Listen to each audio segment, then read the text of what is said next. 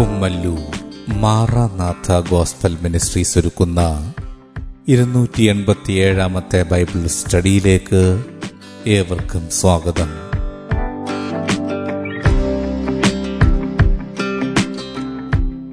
ശിഷ്യത്വം എന്ന വിഷയത്തിന്റെ നൂറ്റി തൊണ്ണൂറ്റിയേഴാം ഭാഗത്തെ ആസ്പദമാക്കി ശിഷ്യത്വത്തിന്റെ അടിസ്ഥാനം എന്ന വിഷയത്തിന്റെ മുപ്പതാം ഭാഗമാണ് നിങ്ങൾ കേൾക്കുവാൻ പോകുന്നത്.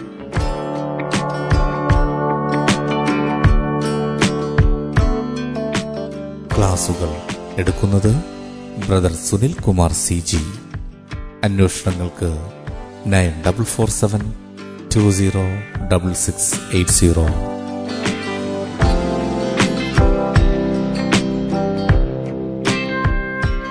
ഈ ക്ലാസുകളുടെ വീഡിയോ യൂട്യൂബിലും ലഭ്യമാണ്. Amen T V network Trivandrum Kerala. Triple nine five nine seven five nine eight zero.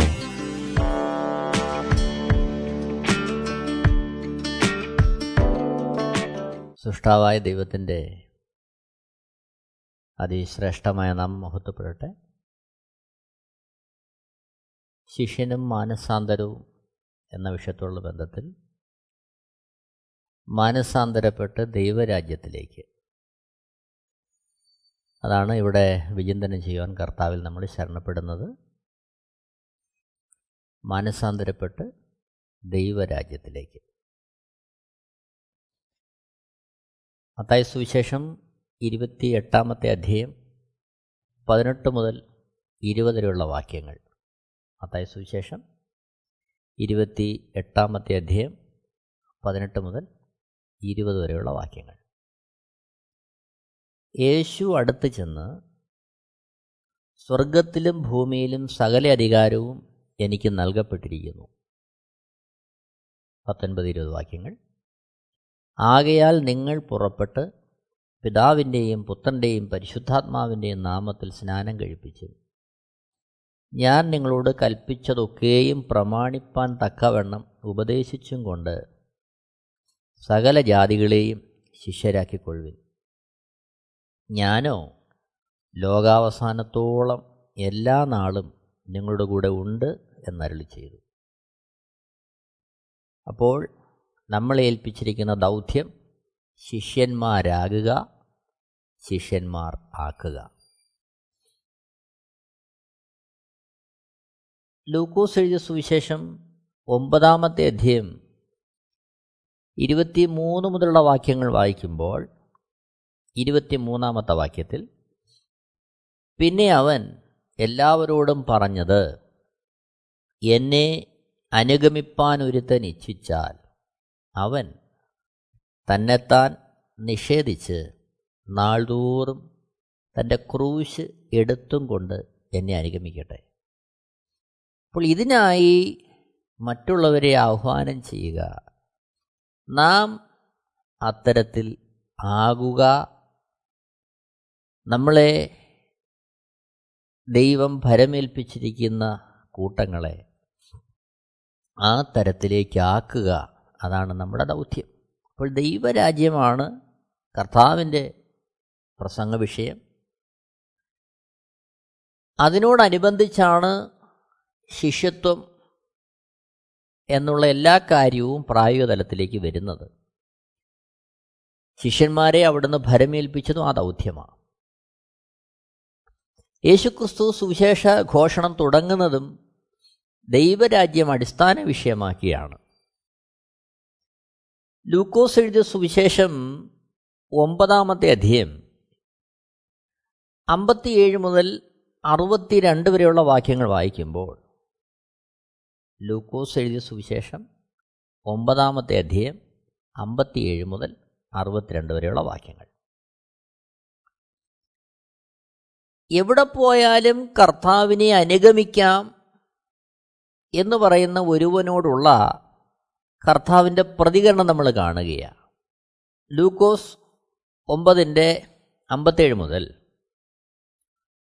അവർ വഴി പോകുമ്പോൾ ഒരുത്തൻ അവനോട് നീ എവിടെ പോയാലും ഞാൻ നിന്നെ അനുഗമിക്കാം എന്ന് പറഞ്ഞു.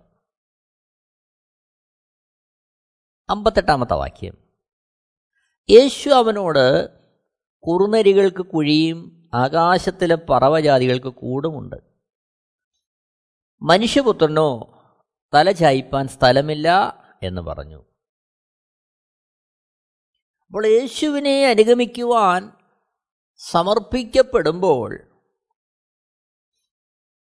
ഭൗതികമായ യാതൊരു കാര്യങ്ങളും പ്രതീക്ഷിക്കാതെ അനുഗമിക്കണമെന്നാണ് അവിടുന്ന് ഇവിടെ തരുന്ന ആലോചന. എന്നാൽ അതേസമയം നമുക്കറിയാം അവിടുത്തെ അനുഗമിക്കുന്നവന്റെ ജീവിതത്തിന്റെ അടിസ്ഥാന കാര്യങ്ങൾ നൽകുവാൻ അവിടുന്ന് മതിയായവൻ. കർത്താവ് വ്യക്തമായിട്ട് നമുക്ക് പല പല വേളകളിൽ നമ്മളത് പറയുന്നുണ്ട്. ലൂക്കോസ് സുവിശേഷം ഒമ്പതാമത്തെ അധ്യയം അമ്പത്തി ഒമ്പത് മുതലുള്ള വാക്യങ്ങൾ വായിക്കുമ്പോൾ വേറൊരുത്തനോട് എന്നെ അനുഗമിക്ക എന്ന് പറഞ്ഞാറെ അവൻ ഞാൻ മുമ്പേ പോയി എന്റെ അപ്പനെ കുഴിച്ചിടുവാൻ അനുവാദം തരണം എന്ന് പറഞ്ഞു. അറുപതാമത്തെ വാക്യം. അവൻ അവനോട് മരിച്ചവർ തങ്ങളുടെ മരിച്ചവരെ കുഴിച്ചിടട്ടെ. നീയോ പോയി ദൈവരാജ്യം അറിയിക്ക എന്ന് പറഞ്ഞു. അപ്പോൾ ഇവിടെ അറിയിക്കേണ്ടത് ദൈവരാജ്യമാണ്. ആ ദൈവരാജ്യത്തിന്റെ പ്രസക്തി ഭൂമിയിലുള്ള സകലത്തിനേക്കാളും പ്രാധാന്യമേറിയത് എന്നാണ് യേശുക്രിസ്തു അവിടെ വ്യക്തമാക്കുന്നത്. അറുപത്തി ഒന്നാമത്തെ വാക്യത്തിലേക്ക് വരുമ്പോൾ ലൂക്കോസ് എഴുതിയ സുവിശേഷം ഒമ്പതാമത്തെ അധ്യയം അറുപത്തി ഒന്നാമത്തെ വാക്യം. മറ്റൊരുത്തൻ കർത്താവെ ഞാൻ നിന്നെ അനുഗമിക്കാം. ആദ്യം എന്റെ വീട്ടിലുള്ളവരോട് യാത്ര പറവാൻ അനുവാദം തരണമെന്ന് പറഞ്ഞു. അറുപത്തിരണ്ടാമത്തെ വാക്യത്തിൽ യേശു അവനോട് കലപ്പയ്ക്ക് കൈവച്ച ശേഷം പുറകോട്ട് നോക്കുന്നവനാരും ദൈവരാജ്യത്തിന് കൊള്ളാകുന്നവനല്ല എന്ന് പറഞ്ഞു. അപ്പോൾ ഇവിടെ യേശുക്രിസ്തു വ്യക്തമാക്കുന്നത് കർത്താവിനെ അനുഗമിക്കുവാൻ തക്കവണ്ണം ഒരുവൻ പുറപ്പെടുമ്പോൾ അവൻ ദൈവരാജ്യത്തിന്റെ പ്രത്യാശയിൽ ദൈവരാജ്യത്തിന്റെ അനുഭവത്തിൽ ദൈവം തന്നെ രാജാവായി അവനിൽ വാഴുന്ന അവസ്ഥയിലേക്ക് അവൻ പ്രവേശിക്കുമ്പോൾ അതിൽ നിന്ന് ഒരു പിന്നോട്ടുള്ള നോട്ടം ദൈവരാജ്യത്തിന് യോജിച്ചതല്ല അതാണ് കർത്താവ് വ്യക്തമാക്കുന്നത്. അതിന്റെ അർത്ഥം യേശുവിനെ അനുഗമിക്കുവാൻ പുറപ്പെടുന്ന ഒരുവന്റെ സകല പ്രതീക്ഷകളും അവന്റെ സകല കരുതലുകളും ലക്ഷ്യവും എല്ലാം ദൈവരാജ്യമാണ് അപ്പോൾ മാനസാന്തരപ്പെടുന്ന ഒരുവൻ പ്രവേശിക്കേണ്ടത് ഈ ദൈവരാജ്യത്തിന്റെ അനുഭവത്തിലേക്കാണ് നോക്കണം വ്യക്തമായിട്ട് നമ്മൾ ആ കാര്യങ്ങൾ കാണുകയാ. യേശുക്രിസ്തു സുവിശേഷത്തിന്റെ വ്യത്യസ്തമായ ഭാഗങ്ങളിൽ ഈ കാര്യം ഉദ്ധരിക്കുന്നത് നമ്മൾ കാണുന്നുണ്ട്. അറുപത്തിരണ്ടാമത്തെ വാക്യം ലൂക്കോസ് എഴുതിയ സുവിശേഷം ഒമ്പതാമത്തെ അധ്യായന്റെ അറുപത്തിരണ്ടാമത്തെ വാക്യത്തിനോട് ചേർന്ന് നിൽക്കുന്ന ഒരു വാക്യം ലൂക്കോസ് എഴുതിയ സുവിശേഷം പതിനേഴാമത്തെ അധ്യയം മുപ്പത്തിയൊന്ന് മുപ്പത്തിരണ്ട് മുപ്പത്തിമൂന്ന് വാക്യങ്ങൾ വായിക്കുമ്പോൾ നമ്മൾ കാണുന്നുണ്ട്.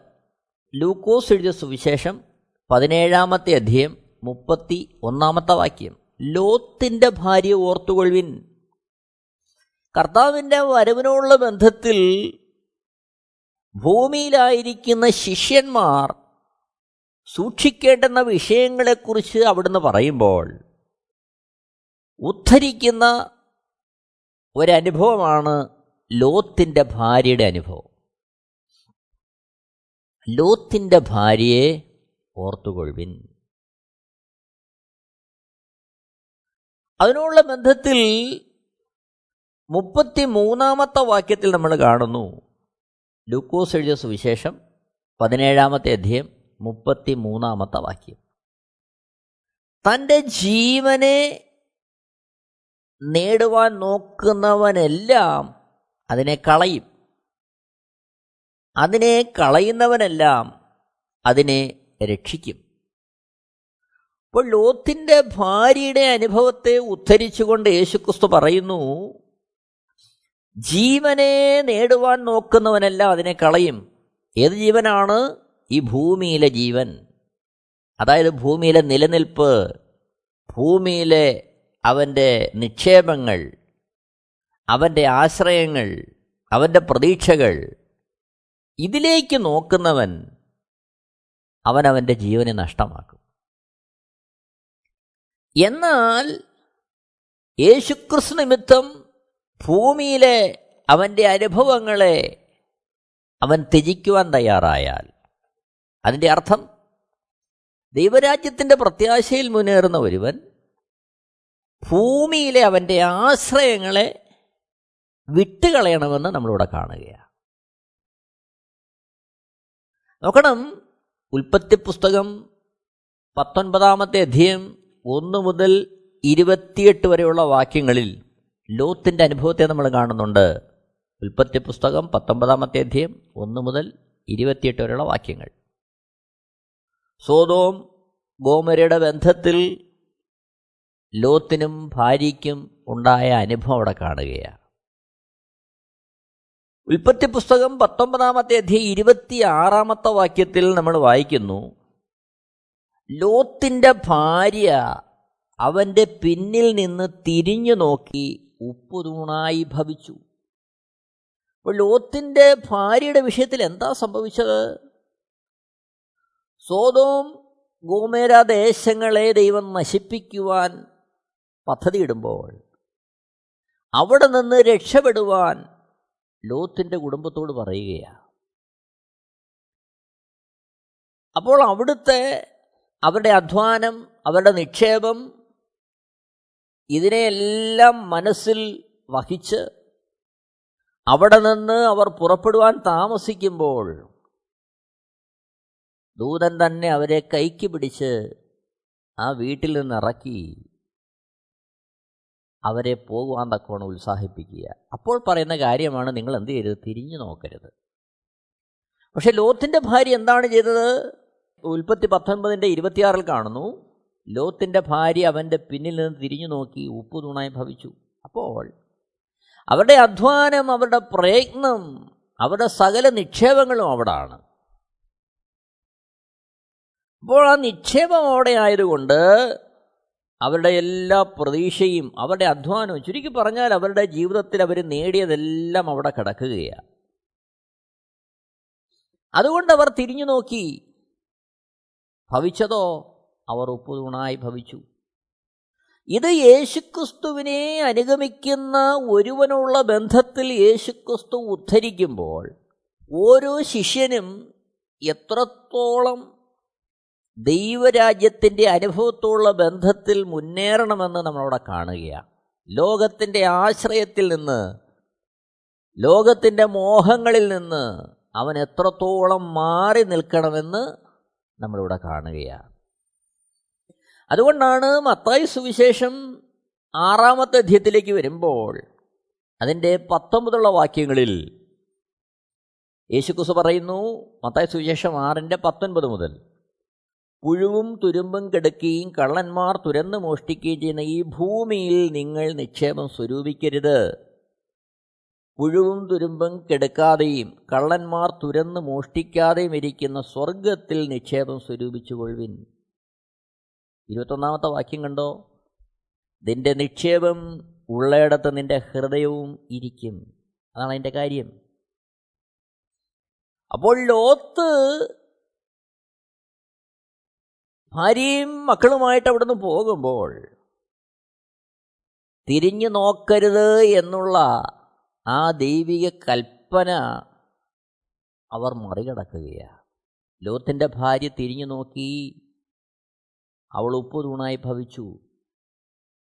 എന്നെ കേൾക്കുന്ന പ്രിയരെ യേശു കർത്താവ് തന്നെ വ്യക്തമായി പറയുകയാണത്. ലൂക്കോസിന്റെ സുവിശേഷം പതിനേഴാമത്തെ അധ്യയം മുപ്പത്തി ഒന്നാമത്തെ വാക്യത്തിൽ ലോത്തിന്റെ ഭാര്യയെ ഓർത്തുകൊള്ളുവിൻ.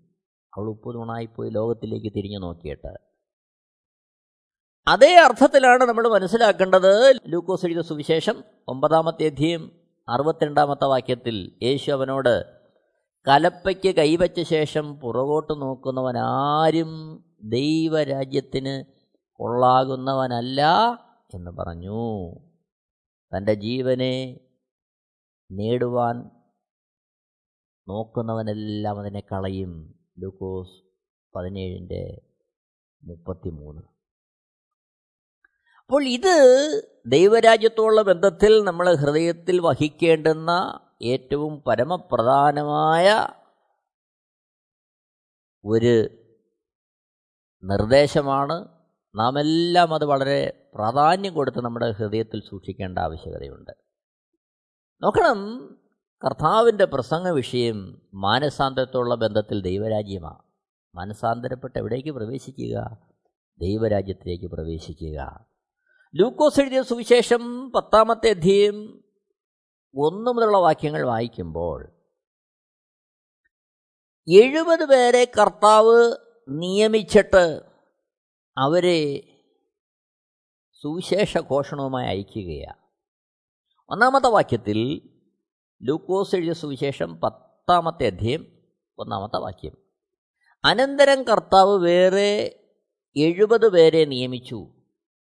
താൻ ചെല്ലുവാനുള്ള ഓരോ പട്ടണത്തിലേക്കും സ്ഥലത്തിലേക്കും അവരെ തനിക്ക് മുമ്പായി ഈരണ്ടായി അയച്ചു. അവരോട് പറഞ്ഞത് അവിടെ പോയി അവരെന്ത് ചെയ്യണം? ദൈവരാജ്യത്തിന്റെ വക്താക്കളാകണം. എട്ട് ഒമ്പത് വാക്യങ്ങളിൽ നമ്മൾ കാണുന്നു. ഏത് പട്ടണത്തിലെങ്കിലും ചെന്നാൽ അവർ നിങ്ങളെ കൈക്കൊള്ളുന്നു എങ്കിൽ നിങ്ങളുടെ മുമ്പിൽ വയ്ക്കുന്നത് ഭക്ഷിപ്പിൻ. അതിലെ രോഗികളെ സൗഖ്യമാക്കി. ദൈവരാജ്യം നിങ്ങൾക്ക് സമീപിച്ചു വന്നിരിക്കുന്നു എന്നവരോട് പറവിൻ. ഇപ്പോൾ സന്ദേശ വിഷയം ദൈവരാജ്യമാണ്. അപ്പോസ്തല പ്രവൃത്തികൾ ഒന്നാമത്തെ അധ്യയൻ രണ്ട് മൂന്ന് വാക്യങ്ങളിൽ ഉയർത്തെഴുന്നേറ്റ യേശു ക്രിസ്തു ശിഷ്യന്മാരുള്ള ബന്ധത്തിൽ എങ്ങനെ ആയിരുന്നു എന്നുള്ള നമ്മൾ കാണുകയാണ് അപ്പോസ്റ്റൽ പ്രവൃത്തി ഒന്നാമത്തെ അധ്യയം രണ്ട് മൂന്ന് വാക്യങ്ങൾ. അവൻ കഷ്ടം അനുഭവിച്ച ശേഷം നാൽപ്പത് നാളോളം അവർക്ക് പ്രത്യക്ഷനായി. ദൈവരാജ്യം സംബന്ധിച്ച കാര്യങ്ങൾ പറഞ്ഞുകൊണ്ട് താൻ ജീവിച്ചിരിക്കുന്നു എന്ന് അനേകം ദൃഷ്ടാന്തങ്ങളാൽ അവർക്ക് കാണിച്ചു കൊടുത്തു. നോക്കണം. അപ്പോസ്റ്റൽ പ്രവൃത്തികൾ ഒന്നാമത്തെ അധ്യയം രണ്ട് മൂന്ന് വാക്യങ്ങൾ. മാനൂരത്തിന്റെ പാപത്തിന്റെ പരിഹാരത്തിനായി അവിടുന്ന് മൂന്നാണികളിൽ തൂങ്ങി കാൽവരി ക്രൂശിൽ തന്റെ ജീവൻ വെടിഞ്ഞ് അടയ്ക്കപ്പെട്ട കല്ലറയിൽ നിന്ന് മൂന്നാം നാൾ ഉയർത്തെഴുന്നേറ്റതിന് ശേഷം അവിടുത്തെ ദൗത്യം എന്തായിരുന്നു? ശിഷ്യന്മാരുടെ മുമ്പാകെ അപ്പോ പ്രവൃത്തി ഒന്നാമത്തെ അധ്യയൻ രണ്ട് മൂന്ന് വാക്യങ്ങൾ നമ്മളത് കാണുകയാണ്. അവൻ കഷ്ടം അനുഭവിച്ച ശേഷം നാൽപ്പത് നാളോളം അവർക്ക് പ്രത്യക്ഷനായി. ദൈവരാജ്യം സംബന്ധിച്ച കാര്യങ്ങൾ പറഞ്ഞുകൊണ്ട് താൻ ജീവിച്ചിരിക്കുന്നു എന്ന് അനേകം ദൃഷ്ടാന്തങ്ങളാൽ അവർക്ക് കാണിച്ചു കൊടുത്തു. അപ്പോൾ ദൈവരാജ്യം സംബന്ധിച്ച കാര്യങ്ങളാണ് യേശുക്രിസ്തു ശിഷ്യന്മാർക്ക് വെളിപ്പെടുത്തി കൊടുത്തത്. അപ്പോൾ അവിടെ താൻ വീണ്ടും ജീവിച്ചിരിക്കുന്നു എന്ന് അനേക ദൃഷ്ടാന്തങ്ങളാൽ കാണിച്ചു കൊടുക്കുക. അപ്പോൾ ദൈവരാജ്യത്തിന്റെ കാതൽ ഉയർത്തെഴുന്നേറ്റ യേശുക്രിസ്തുവാണ്.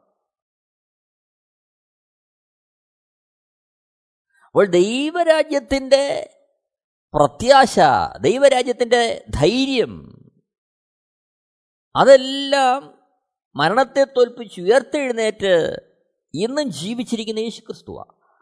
അവിടെ നിന്നാണ് അതിന്റെ നായകൻ. അവിടെ നിന്നാണ് അതിന്റെ നായകൻ.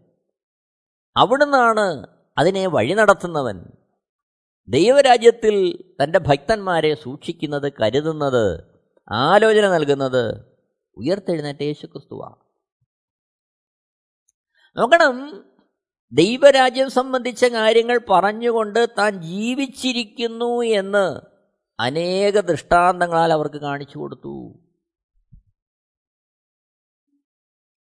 അപ്പോൾ അവിടുത്തെയും പ്രസംഗ വിഷയം മാനസാന്തരത്തുള്ള ബന്ധത്തിൽ ദൈവരാജ്യമാണ് ദൈവരാജ്യത്തിലേക്ക് തിരിയുക ദൈവത്തിങ്കിലേക്ക് തിരിയുക ദൈവരാജ്യത്തിന്റെ അനുഭവത്തിലേക്ക് പ്രവേശിക്കുക. അതാണ് യേശുക്രിസ്തു തന്റെ ജീവിതത്തിൽ ഉയർത്തെഴുന്നേറ്റതിന് ശേഷം വീണ്ടും നമ്മളോട് വെളിപ്പെടുത്തുന്ന കാര്യം. അപ്പോസ്തല പ്രവൃത്തികൾ ഇരുപതാമത്തെ അധ്യയം ഇരുപത്തഞ്ചാമത്തെ വാക്യത്തിലേക്ക് വരുമ്പോൾ യേശുക്രിസ്തുവിന്റെ ഭക്തനായിരുന്ന പൗലോസ് തന്റെ ജീവിതത്തിന്റെ ആകത്തുക അവിടെ വ്യക്തമാക്കുകയാണ്. നോക്കണം അപ്പോസ്തല പ്രവൃത്തികൾ ഇരുപതാമത്തെ അധ്യയം ഇരുപത്തഞ്ചാമത്തെ വാക്യം. എന്നാൽ നിങ്ങളുടെ ഇടയിൽ ദൈവരാജ്യം പ്രസംഗിച്ചുകൊണ്ട് നടന്നവനായ എന്റെ മുഖം നിങ്ങളാരും ഇനി കാണുകയില്ല എന്ന് ഞാൻ പറയുന്നു. ശ്രദ്ധിക്കണമേ. എന്നാൽ നിങ്ങളുടെ ഇടയിൽ ദൈവരാജ്യം പ്രസംഗിച്ചുകൊണ്ട് നടന്നവനായ എന്റെ മുഖം നിങ്ങളാരും ഇനി കാണുകയില്ല എന്ന് ഞാൻ അറിയുന്നു. അപ്പോൾ ഇവിടുത്തെ പ്രസംഗ വിഷയം എന്താ പൗലോസിന്റെ? ദൈവരാജ്യം പ്രസംഗിച്ചുകൊണ്ട് നടന്നവൻ. അപ്പോൾ പ്രിയരെ ഓർക്കുക ശിഷ്യൻ അവൻ അനുഗമിക്കുന്നത് യേശുക്രിസ്തുവിനെയാണ്. അവന്റെ മനസ്സുറപ്പിക്കേണ്ടത് ദൈവം രാജാവായി ഭരിക്കുന്ന ദൈവരാജ്യത്തിലാണ്. ഈ ഭൂമിയിൽ അവനായിരിക്കുമ്പോഴും അവന്റെ ഹൃദയത്തിൽ നിറയേണ്ടുന്ന ചിന്ത ദൈവിക ചിന്തകളാണ് ദൈവരാജ്യത്തിന്റെ ചിന്തകളാണ്. ദൈവം രാജാവായി ഭരിക്കുന്ന രാജ്യം. അത് ഇത് അത് ഈ ഭൂമിയിലും ശേഷം അവിടുന്ന് വീണ്ടും വാഴുവാൻ തക്കോണ്ടം വരുമ്പോൾ അവിടുത്തോടൊപ്പവും. അതാണ് ഒരു ക്രിസ്തു ശിഷ്യന്റെ പ്രത്യാശ. അതിലേക്കാണ് മാനസാന്തരപ്പെടുന്ന ഒരുവൻ പ്രവേശിക്കേണ്ടത്. അത് വ്യക്തമായി കർത്താവും തന്റെ ശിഷ്യന്മാരും നമ്മൾ അറിയിക്കുകയാണ്. അപ്പോസ്തല പ്രവൃത്തികൾ ഇരുപത്തി എട്ടാമത്തെ അധ്യയം ഇരുപത്തിയൊമ്പത് മുപ്പത് വാക്യങ്ങൾ. അവൻ കൂലിക്ക് വാങ്ങിയ വീട്ടിൽ രണ്ട് സംവത്സരം മുഴുവൻ പാർത്തു. തന്റെ അടുക്കൽ വരുന്നവരെ ഒക്കെയും കൈക്കൊണ്ട് പൂർണ പ്രാഗൽഭ്യത്തോടെ വിഘ്നം കൂടാതെ ദൈവരാജ്യം പ്രസംഗിച്ചും കർത്താവായ യേശുക്രിസ്തുവിനെക്കുറിച്ച് ഉപദേശിച്ചും പോന്നു. ഭക്തനായ പൗലോസിന്റെ ജീവിതത്തിന്റെ അവസാന നാളുകളിൽ റോമിലെത്തിയതിന് ശേഷം അവിടെ താൻ എങ്ങനെയായിരുന്നു എന്നുള്ളത് അവിടെ വ്യക്തമാക്കുകയാണ് അവൻ കൂലിക്ക് വാങ്ങിയ വീട്ടിൽ രണ്ട് സംവത്സരം മുഴുവൻ പാർത്ത് തന്റെ അടുക്കൽ വരുന്നവരെ ഒക്കെയും കൈക്കൊണ്ട് പൂർണ പ്രാഗൽഭ്യത്തോടെ വിഘ്നം കൂടാതെ ദൈവരാജ്യം പ്രസംഗിച്ചും കർത്താവായ യേശു ക്രിസ്തുവിനെ കുറിച്ച് ഉപദേശിച്ചും.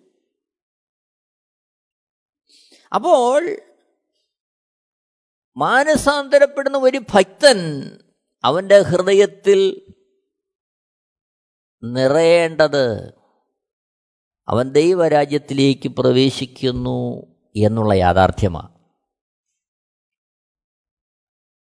അപ്പോൾ ദൈവരാജ്യം വന്നെത്തി യേശുക്രിസ്തുവിന്റെ വരവോടുകൂടി. മത്തായ സുവിശേഷം പന്ത്രണ്ടാമത്തെ അധ്യയം ഇരുപത്തിരണ്ട് മുതൽ ഇരുപത്തി ഒമ്പത് വരെയുള്ള വാക്യങ്ങൾ വായിക്കുമ്പോൾ അതിന്റെ ഇരുപത്തെട്ടാമത്തെ വാക്യത്തിൽ ദൈവാത്മാവിനാൽ ഞാൻ ഭൂതങ്ങളെ പുറത്താക്കുന്നു എങ്കിലോ ദൈവരാജ്യം നിങ്ങളുടെ അടുക്കൽ വന്നെത്തിയിരിക്കുന്നു സ്പഷ്ടം. കുരുടനും ഊമനുമായ ഭൂതഗ്രസ്തനെ സൗഖ്യമാക്കുമ്പോൾ യേശുക്രിസ്തു പറയുകയാണ് അവിടുന്ന് ദൈവാത്മാവിനാൽ ഭൂതങ്ങളെ പുറത്താക്കുന്നു. അതിന്റെ അർത്ഥം എന്താണ്? ദൈവം രാജാവായി വാഴുന്ന ദൈവരാജ്യം എന്ത് ചെയ്തു? നിങ്ങളുടെ അടുക്കൽ വന്നെത്തിയിരിക്കുന്നു. അത് സ്പഷ്ടം. കർത്താവ് അടയാളമായിട്ട് പറയുകയാണ്. ലൂക്കോസെഴുതിയ സുവിശേഷം പതിനേഴാമത്തെ അധ്യയം ഇരുപത് ഇരുപത്തൊന്ന് വാക്യങ്ങളിൽ